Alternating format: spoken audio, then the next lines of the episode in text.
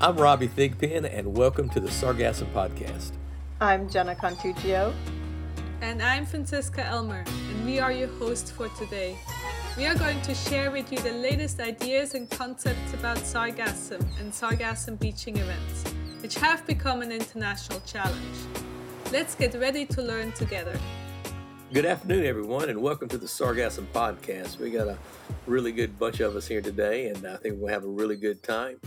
But um, I think that um, one of our hosts wants to tell us about seeing Kukulkan descend from his pyramid the other day to be with his people, and maybe she'll share that. Maybe Fran will be able to share that with us a little bit.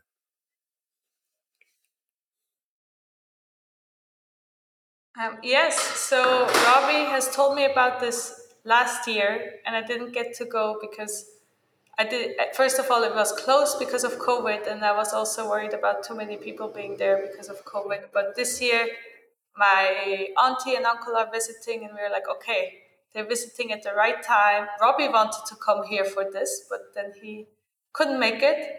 So on Saturday, the day before the equinox, we went to Chichen Itza to see this phenomenon where um, there is a shadow, a, a zigzaggy shadow on the pyramid um, stairs, so you can see the snake descending down. But what we didn't realize is that Yucatan is an hour behind Quintana Roo, so we got there an hour too early, and and we wanted to see it and it's like oh it's not happening what is hap- what is going on so of course after a while it started happening a bit later. And we were also weird we thought it was weird that they didn't all shush us out at five o'clock because it was actually still four o'clock. But it was pretty cool and there wasn't too many people so it was uh, really really nice. And the pyramids are just amazing. They're so big and seeing like what kind of city was there and imagining what it looked like with all the colors and and all the ornaments that you know some of them are still there some of them aren't there. The big ball court where they played games. It is a pretty amazing place. Yeah. What about jenna and robbie? Did you do anything exciting in the last few weeks? Uh, it's my spring break from school right now so that's really exciting. Yay spring break well, I, I just uploaded a, a, a, a, what I would describe as a data dump to the uh, Archive of Indigenous Languages of Latin America, and um, so that yeah, our our our, uh, our bunch of stuff's getting bigger and bigger every day, and all that, and we're all happy about that. But um, speaking of Mexico, which is where Francisca is right now, we uh, have a couple people people with us here today. Betsa is one of those people, and she's from Mexico or DF, Mexico City and all, but uh, she's in Nottingham this morning. We also have Geoff Smith with us today. He uh, does some interesting stuff. Um, yeah. Anyway, but uh, they're, they're both with uh, Sargas, and it's a new service to provide reliable, actionable, near real time information to the sargassum downstream industry sector. Sargasure I hope I'm saying that correctly. It's a project funded by the UK Space Agency. It builds on the earlier work of the SASAMS project team, which engaged with Mexican stakeholders. Sargasure is refreshing the SAM's technical specs with a focus on commercial downstream users to design and build a demonstration service. Today, we had the pleasure to talk with two people involved with this. And with that, we'll let Francisca um, introduce everybody. Um, Doctor Geoff Smith works for Specto Natura, and he's at the interface between the users, the service providers, and the technology developers. Um, previously, he has worked in academia, government research, and in the private sector um, with links to the UK, Europe, and international organizations. And Betsa de la Barreda is a postdoctoral researcher at the School of Geog- Geography at the University of Nottingham. She has been working on various projects for understanding the effects of climate change in different environments, from the Arctic to the tropics, using Earth observation data. Currently, she is involved with the Sargasure project and also starts a new project in Belize and in Mexico analyzing the impacts of extreme weather events on local communities. Welcome to the podcast, Geoff and Betsa. Hello. Hello, thank you. Yes, welcome. Uh, glad to know you're going to be working down there in Belize. You, are you going to be working with the fisheries department down there? We will be more uh, more inland this time with agriculture uh, community, like communities, Mayan communities, and uh, who do agriculture. And then we are trying to see the effects of droughts and hurricanes in different communities. And the idea is then to expand, if we can, to maybe topics about the sargassum as well in that area. Excellent, excellent. I'm glad to hear that.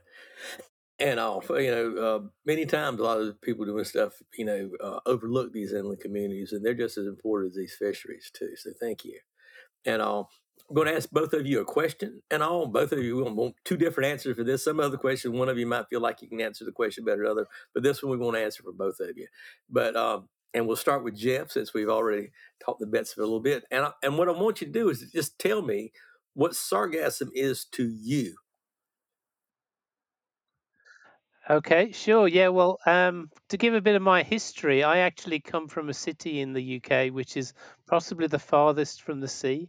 So my experience of the coasts uh, was not very high to begin with. Um, and so any understanding of sargassum was purely related to the issues of the Sargasso Sea. And I started my career as a geographer. Uh, but then as I started working uh, more with satellite imagery, uh, I ended up working with some researchers who were involved in, the, in coastal activities, um, purely as hired help originally, just carrying stuff around the salt marshes and mudflats uh, of the UK. But that got me really excited about what a sort of dynamic environment the coasts were, how they were changing rapidly. Uh, from everything from a single wave can alter the sand shape of the sand to um, changes in salt marshes and barrier islands over time. And it got me thinking that that's a great opportunity for using Earth observation because we we take a, a complete picture of the whole coast at one sort of snapshot.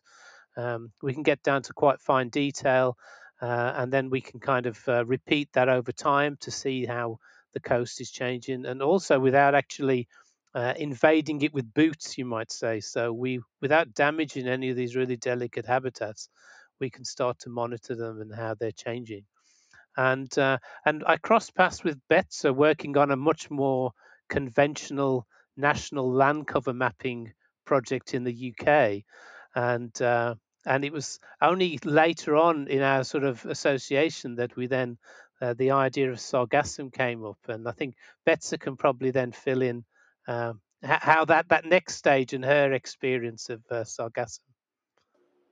Yeah, that, that's a that's actually a really nice story, and like everything went aligned and it happened. So, like, uh, there was this call from the UK Space Agency, and I've been working in the Yucatan Peninsula for since my PhD. So I've been always interested in on on the area, and uh, and there was this call of the UK Space Agency about like tackling a problem in a ODA country. So we talked a bit Geoff and I on the phone, but we were I was on, on the train towards Heathrow to take my flight to Mexico. And Geoff was going as well to I think Cambridge and then we were both going to be in same St. Pancras at the same time. And uh, we realized when we were on our on our way, so we went for a pint in St. Pancras for a 45 minutes pint and talk about sargassum and we decided to to go for it. And then it's how SASAMS started as the as the first project, and then Sargasure. And uh, yeah, it's been for me. Sargassum always was like uh, just an habitat, marine habitat, and then I started realizing how how was negatively impacted, like the tourism and all the coastal communities in Mexico, and as a remote sensing scientist, I, I was always thinking like there's something that we could do a lot to with remote sensing to help understanding a bit more of sargassum and yeah, I think the meaning has been changing for me on time, like from being just an habitat to be like something that it was affecting the coastal communities and tourism in Mexico, and then an opportunity to track it with remote sensing, with Earth observation data, and working together to get to this like uh, Sargasure that it's more like to to provide like as an opportunity, sargassum as an opportunity for using it. That's neat. I love the uh, how you met and how you both started working together. So your focus is on sargassum detection on the Mexican Caribbean coast. Can you tell us a little bit about how sargassum travels in that region? How much reaches the coast versus versus goes further into the Gulf of Mexico? Uh, yeah, I can't I can't give you a huge amount of detail on that as uh, I'm not I'm not the an oceanographer or a, a hydrodynamicist. Um, but but what is interesting through our project uh, working with um, people on the ground on the Mexican coast uh, is having that information not only about where the sargassum is, but also some information on the currents and the the wind directions, etc uh, especially in the, the coastal zone where you have the impacts of bathymetry. Um, and that, that's really where you need local knowledge. And so our our our service is actually targeted almost at the people standing on the beach, standing on the quay, rather than looking at large scale movements uh, at the sort of basin or whole Caribbean level. We want to be able to show people this is the situation yesterday. Uh, the Sargassum was a kilometre offshore um, and then they can then use their local knowledge. I mean, even knowing which way the wind has been blowing for the last 24 hours will give them an idea of whether that that sargassum is likely to pile up onto the beach or will it move along the coast carried by a current or are there reefs nearby which may sort of entrap the sargassum so it's what, what we're proposing is a very sort of tactical service so it's for real practical use. So, not forecasting over long time periods, but by saying in a couple of days, you know, these sort of things will happen, or if if people have special requirements such as if they're collecting large amounts of sargassum, we want to be able to detect, drive them, um, direct them to the beaches where the largest quantities of sargassum are there, or the freshest uh, amounts of sargassum, right? So they then become much more efficient at doing the collection. They, uh, you know, they burn less fuel. They um, they can respond much more quickly to events. So it's yeah, very sort of very tactical management. Um, we know there are other services operating uh, the, the Caribbean wide. The guys from the University of is it University of Southern Florida, that they produce some fantastic maps looking at the Great Sargassum Belt in the Atlantic and these pulses of sargassum moving into the Caribbean. Uh, but we're we're we're the kind of next step on from that. So once you know sargassum's in your area, you know exactly which cove is it going to collect in, which which beach will it pile up on? Do you need to put a boom out? It, it's those kinds of questions that we want to help people answer. During sargassum season, I always use webcams to find out if beaches close to me are sargassum free, and if it's yeah. worth going to the next um, town if there's sargassum on my beach that is close by. So an app that would tell you where sargassum is or not would definitely be helpful, I think, for a lot of people. Um, our next question, or my next question, is um, you are using Planet SuperDove satellites. Um, how are these different from the Sentinel and the MODIS satellites used for sargassum predictions by other agencies? Uh, it's got uh, there's three characteristics that uh, make it stand out. The first is it it takes images which are much more detailed, so down to three meter pixels, whereas Sentinel is 10 meters and MODIS is 300 meters. So the actual scale um, is better. Uh, and especially in a sort of microtidal area like the Caribbean, where you, you don't have huge beaches. They're all, they're all quite narrow, and the the accumulations of sargassum will only be well, I, I guess you know tens of meters wide at the maximum, maybe. Um, so it so it gives us much more detailed images. Um, it also uh, collects effectively it collects an image of the globe every day. So they have 120 satellites in orbit, and each one of those collects a little small strip of the Earth each day. And when you stitch all those together, that gives you a daily picture of the Earth. So if it's cloud free on a particular day, or even if it's just broken cloud, we'll still be able to collect some information on a daily basis.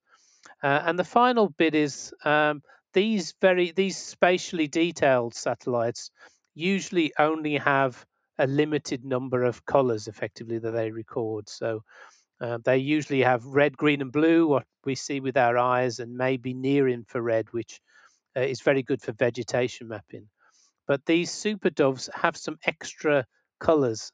Uh, they're able to see subtle differences in um, sort of the yellowing and browning of the sargassum.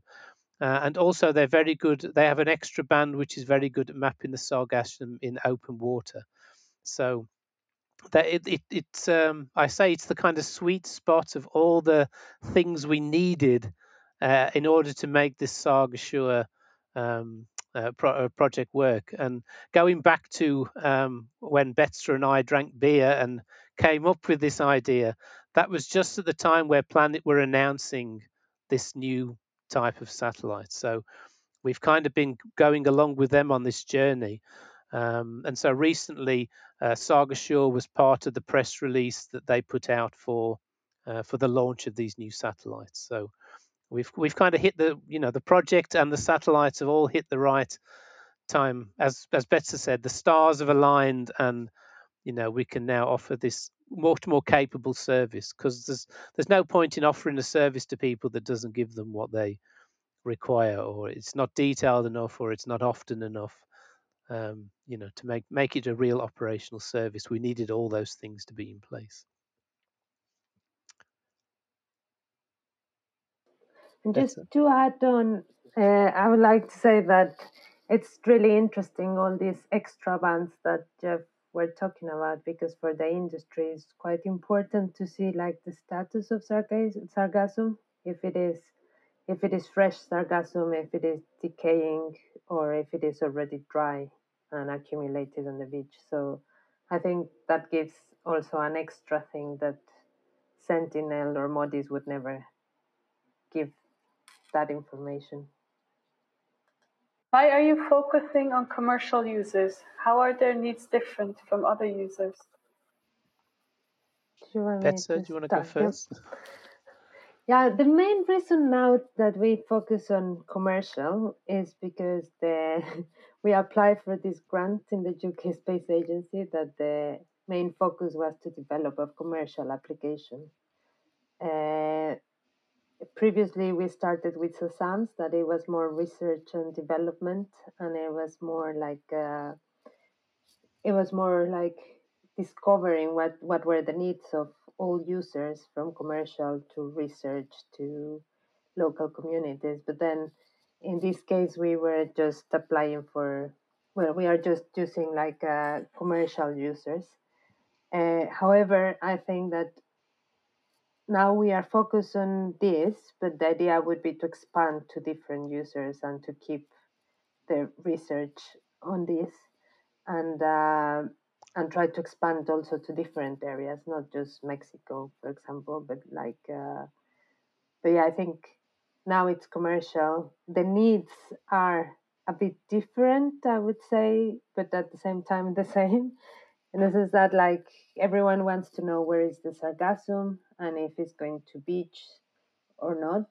Uh, I think what uh, the same as I said about this special like a uh, like a um, more detailed information could be really useful for commercial needs that is different from people who does maybe research or a hotel who wants to to know how much sargassum is in their beach or approaching. So I think different uh, inf- different images and different use of the information will give you different like outputs and will answer different needs. And do you want to complement something? Yeah, yeah, no, no, that that's exactly right. And I mean, it is Um, the UK Space Agency is obviously funding companies in the UK and organisations to develop uh, com- businesses and com- and uh, not just businesses, but to get people actively using Earth observation. And you usually require either some kind of regulation, some kind of policy, or some kind of industrial, you know, commercial driver to, you know, why do people want to know this information? You know, uh, to sort of take it more out of the academic domain and place it more in the operational domain. Uh, and it was purely, uh, it was a kind of choice that we made as well because the um, the planet data is co- it's commercial data, so the service will have to purchase that. So uh, people using our service will have to pay a cost. Uh, unfortunately, we can't make that freely available. But but as we scale up, then the costs will obviously come down. Um, as, as the costs of lots all satellite data has come down over time in the commercial sector. So it's it was a kind of tie up between making sure that we we were providing information to people who were also then likely to become commercial customers. Uh, but then, as Betsa says, once the service is, is in place, we'd be able to offer then um, sort of you know access and subscription uh, packages for for universities or maybe a local authority would want to purchase access and then they could share the information to the general public or post it on their website or you know so we we needed to get effectively a foot in the door and allow us to set up the infrastructure. Uh, but once the infrastructure is running uh, the satellites just keep coming round. They don't you know they well they do fall out of the sky eventually but then they get replaced by new ones. So that that's all happening. Then, you know there's you know there's no setup cost in launching the satellites um, and so when we could then ta- we can then tailor the products and services uh, to a much broader range of user communities.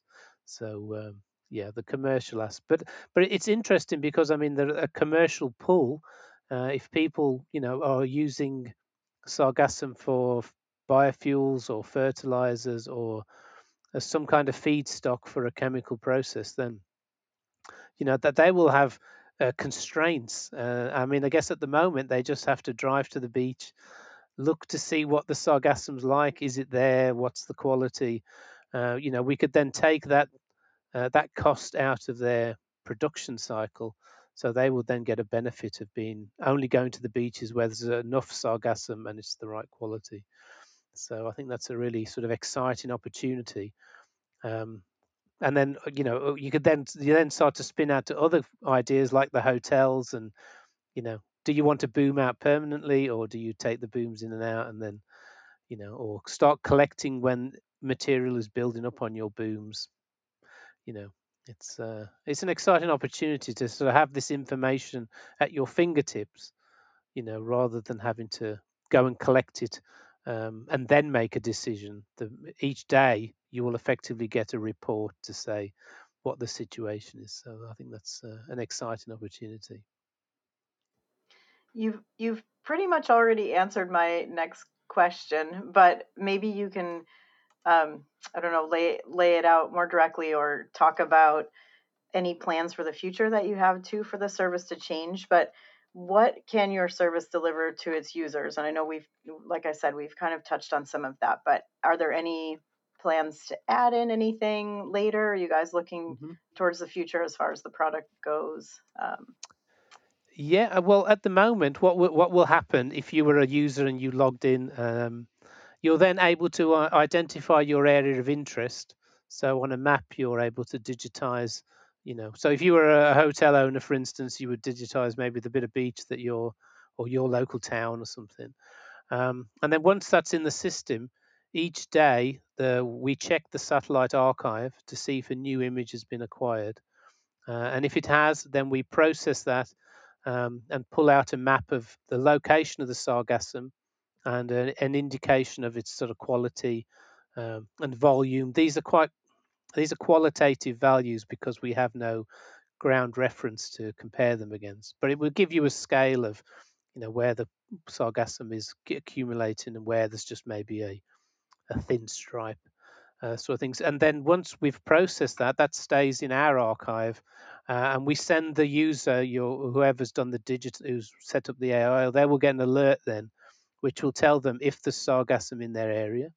Um, and if there is, then they can then look at the application, or we can send them a report with pictures, you know, showing them their their area of landscape with the sarg, the bands of sargassum, etc. Uh, there, so they could make a kind of visual assessment then, or they can go into our tool and the, the they'll be able to see the same data, but um, see it in a, an interactive fashion. They could zoom in and out, switch different layers on and off, um, and they, they could even upload their own information. So if they have things like um, uh, areas of beach that they have responsibility for, or if they have known locations of booms, etc., they could include that data and then examine our results in that context. So, so that that's kind of what's going to be on offer now. Uh, but in the future, well, as I say, the uh, almost the difficult part is to take the images from the satellites and convert them into sargassum maps. But once you have those, you can then um, the simplest thing might be to almost run an animation.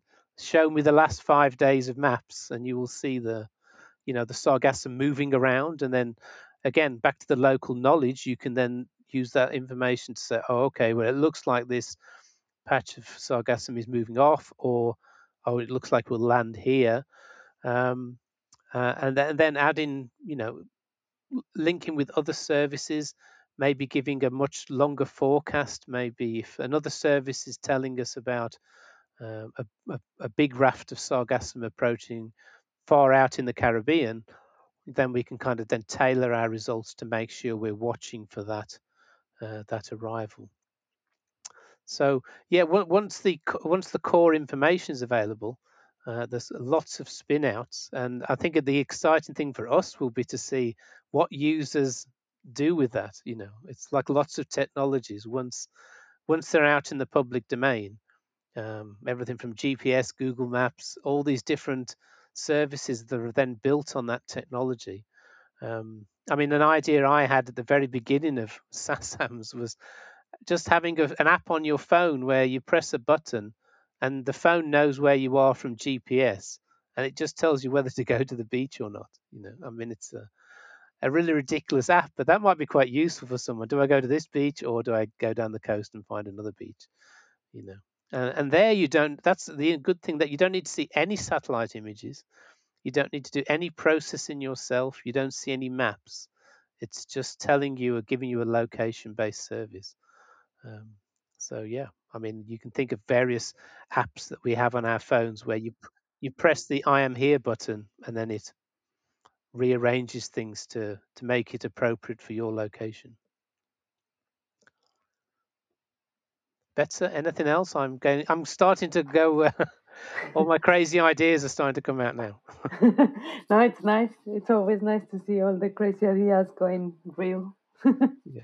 No, that yeah, no, exactly what Geoff said, and also like like all the combination with other data like wind or waves or stuff that everyone can put in or that we can actually partner with, then it would be a really nice way to see where the sargassum mats are moving and uh, lo- local knowledge, as in everyone can actually like draw their own conclusions as well about like uh, where is the sargasso going and uh, and how how can they tackle that I think, yeah, that's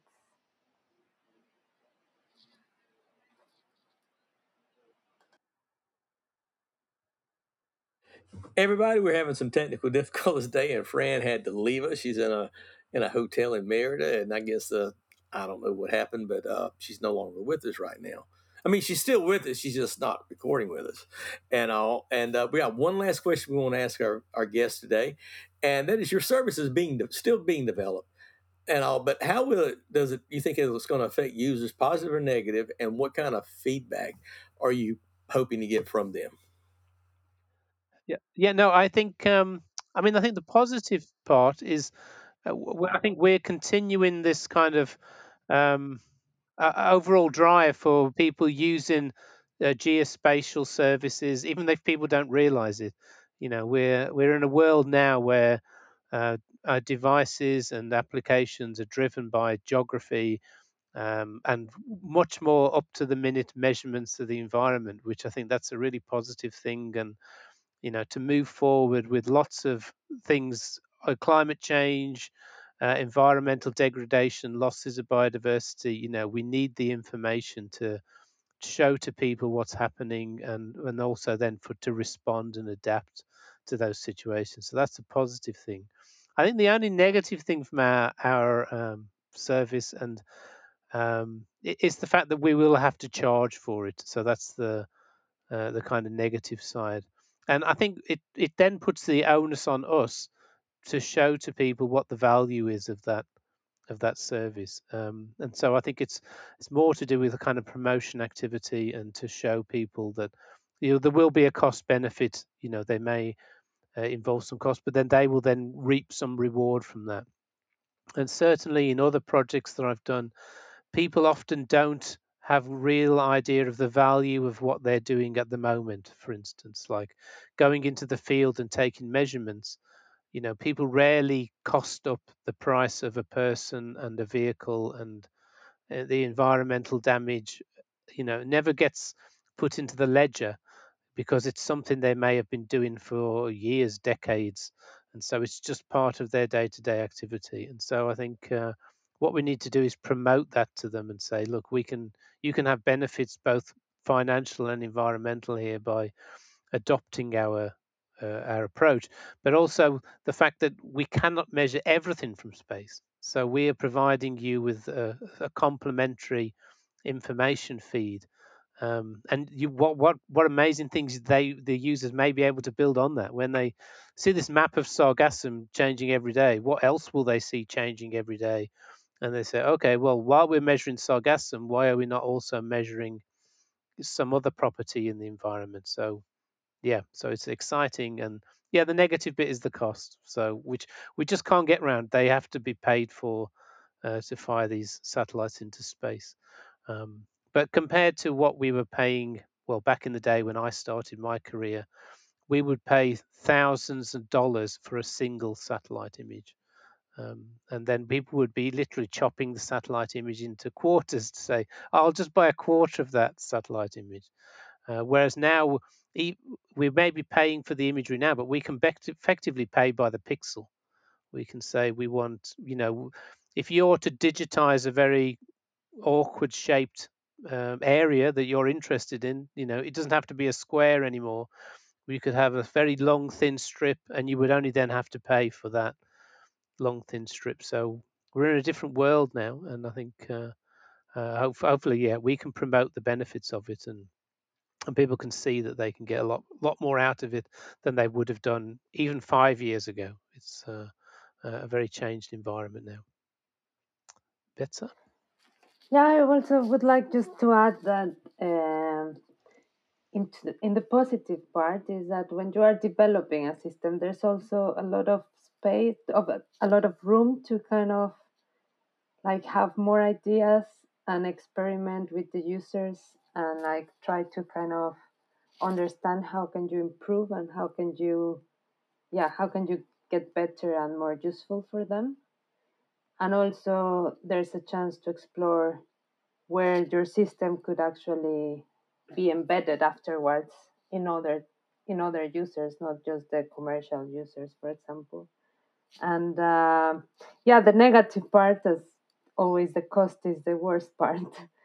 But also i think if if if we manage to expand and to be like a like a more like regional or more complete like service well complete is the wrong word but like a more like a holistic service that that could actually like bring the cost down perhaps or maybe communicate with other like uh, services as well that will help to kind of have maybe a mix of like free information against like maybe a bit uh, yeah and more expensive information let's say uh, but yeah i think it's more positive being developing because you have lots of opportunity to kind of like keep your imagination going on and trying to make these things happen. Yeah. And I think it's it's been a positive for me, as I said, coming from a uh, a city a long way from the sea, uh, to get the Sargassum community seems to be quite a vibrant um, community. So I think there's uh, it's positive to know that we can pre- present something to them, and you know we'll obviously get a fair, uh, you know, critique if it's not working. I'm sure they'll they're as likely to tell us that as if it does. So uh, you know, I think it's because often um, the Earth observation people we're described as having a solution looking for a problem. But uh, in the case of sargassum, it's you know it's a definite problem or, or opportunity if you see you know it's an issue uh, that definitely needs some support. So I think uh, you know it's great to know that we're sort of pushing it an, an open door there, um, and hopefully we can develop something that uh, that that benefits as many people as possible. Excellent. Well, thank y'all, guys, y'all guys very much for being with us today. Before I go, Betsa, um, uh, soy un miembro del uh, capítulo de Honduras de la um, el Congreso uh, de la uh, Sociedad Mesoamericana para Biología y Conservación. I believe that this year's Congress, we haven't sent out the call yet, but it's going to be in Cuernavaca. The Mexican chapter is going to be putting on. I'm going to send you the call for papers. Love to see you there. And uh, I, I know you're, I know you, your country yeah. love to see you there as well. So I'll, I'll send you that when it comes out. And um, but anyway, yeah, that would be great. Thank you. Awesome, thank you. Anyway, loved having you guys here today, and uh, you know, look forward to being in contact with you again. And uh, everybody else out there, thank you for being with us too. And uh, we'll see you see you guys next time. Thank you very much. And one one thing before we leave, maybe we can um, rewind this for a second. Can you tell us? Um, it'll be in the show notes, but where can people find out more information? Do you have a website that they can visit, or if they want to look into the service, if they're a stakeholder in something like this, where can we where can we send them? Well, the um, they're, they're setting up the service now, and the uh, address is sargasure.net. I can maybe email this stuff to you. But but for news, it's best to follow our Twitter account, which is the it's the old SASAMS Twitter account. So it's at SASAMS underscore EO, and I can send that to you as well.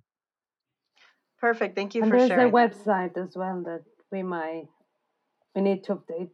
Yeah, there's a website yeah. from SASAMS which has not been updated recently. So, but but yeah, that's still a source of information about the general concept. So great. Okay. Thank you. Thank you very much. I'm looking forward to see how your service um, grows and and morphs, and it's exciting. Hopefully, you can find more grants to get this to more people as well. So. Okay. Well, I look forward to seeing you guys, and y'all have a wonderful, wonderful day. Okay. Great. Bye. Cheers. Bye. Bye. Thank Bye-bye. you. Well, that was very interesting. We, we talked about a lot of cool stuff, but I personally you know, you know what I'm doing and all with, with all this stuff. But I, I really liked how they like kept talking about local knowledge, local knowledge. And I know you're not shocked that I really keyed in on that more than anything else and all. But you know, using science and combining it with local science with local knowledge makes everything stronger. You know, and, and that's the whole premise of what you know our project is about. You know, with these science books, you know, combining Western science with local indigenous knowledge systems makes everything stronger and it's good for both when they work together and all and that's that was just very exciting to me to hear people that I've never ever met before didn't know what I was doing talking about that and all and and that was just that was the neatest thing to me about this. And also how about you? What, what was your favorite part? Yeah that was a really neat connection I like that. I like that as well. I I love the the story of how they met and it's always kind of nice to have these personal touches as far as a science story goes and it was neat to hear just sort of things kind of fell in place perfectly and I, I love when that kind of stuff happens. I also think that satellite technology is so advanced now. I mean what he said three meters for um, the pixel. As far as that goes as seeing the pixels I, that's crazy that's pretty amazing well you know the thing is you know um, in the pre-Columbian Mesoamerica, you know, um, you know, it, it, they, they had some amazing things. This this particular podcast even started out, out talking about the amazing mathematics and engineering skills and astronomical skills. I mean, the the Maya were or they they independently came up with the, the concept of zero. They uh you know they had mathematics, they had engineering. They they were the Neil deGrasse Tysons of the astronomy at that time. You know, essentially astrophysicists, and the engineering and mathematics and astrophysics that went into the creation of the pyramid at Chichen Itza, where she saw Kukulkan descend, and you can see it, see him descend to be with his people every equinox, both of them, every year, and it does the same thing. It still functions the way it does today. They had ecological knowledge of plants and for eating and, and making medicines and um, so that and, and the growing crops agronomy if you will um, to, to support large uh, trading routes among these you know city states all throughout Mesoamerica, and they were successful and all. And what you were just talking about, and they were talking about too, is satellites, connecting satellite knowledge we get from satellites with this local indigenous knowledge systems and all. And I just, I, I just can't get over it. I, I, I, I was getting a little bit emotional when we were hearing that and all. And it's just, you know, some pretty mm-hmm. serious stuff. And and like I said, it was they didn't they didn't know what I do, and so it was really cool to hear him talking about it that way. You know, so I'm pretty excited. Um. Anyway, we've been prattling on here for a while, and I want to remind you to um, give a little bit of love and thanks to uh, the uh, Seafields and the Laura, uh, the, LACC at um, at FIU for uh, supporting this project and supporting this podcast. And all we can't do this without them. Love to have all of you join us on our Patreon. Give us a little bit of love every every month. You know, just a couple of dollars a month will, will, will help us get along and help us bring you more and more of this information that um, where I hope we can all learn together. And uh, with that, we'll just like to tell you have a wonderful, wonderful day, and we'll see you in a couple of weeks. Thank you for tuning in today and learning with us from our guests. If you want more information about what our guests talked about today, check our show notes for links and information in our archive. And don't forget to like and share our podcast with your friends. If you enjoy our podcast, please consider supporting us financially by becoming a Patreon. For as little as a dollar per month, you can support us and get the exclusive benefit of submitting questions for our interviewees before the interview. The Sargassum podcast is produced by Marine Conservation Without Borders and is made possible with financial support and consideration from Seafields and the Kimberly Green Latin America and Caribbean Center, U.S. Department of Education Title VI grant. It is produced by Jose Martinez, Alex Daniele, Cleo Maridakis, Franziska Elmer, and Eloise Lopez, and is hosted by Robbie Thigpen, Franziska Elmer, Jenna Cantuccio, Florence Menez, Cleo Maridakis, and Paula Diaz. We will be back in two weeks with another exciting guest. The music for the podcast is from the song Them I Pray by Drizzle, the Rum Drama, an artist from Rotterdam. Follow him on Spotify and YouTube for more music. But for now, this is the full song Them I Pray.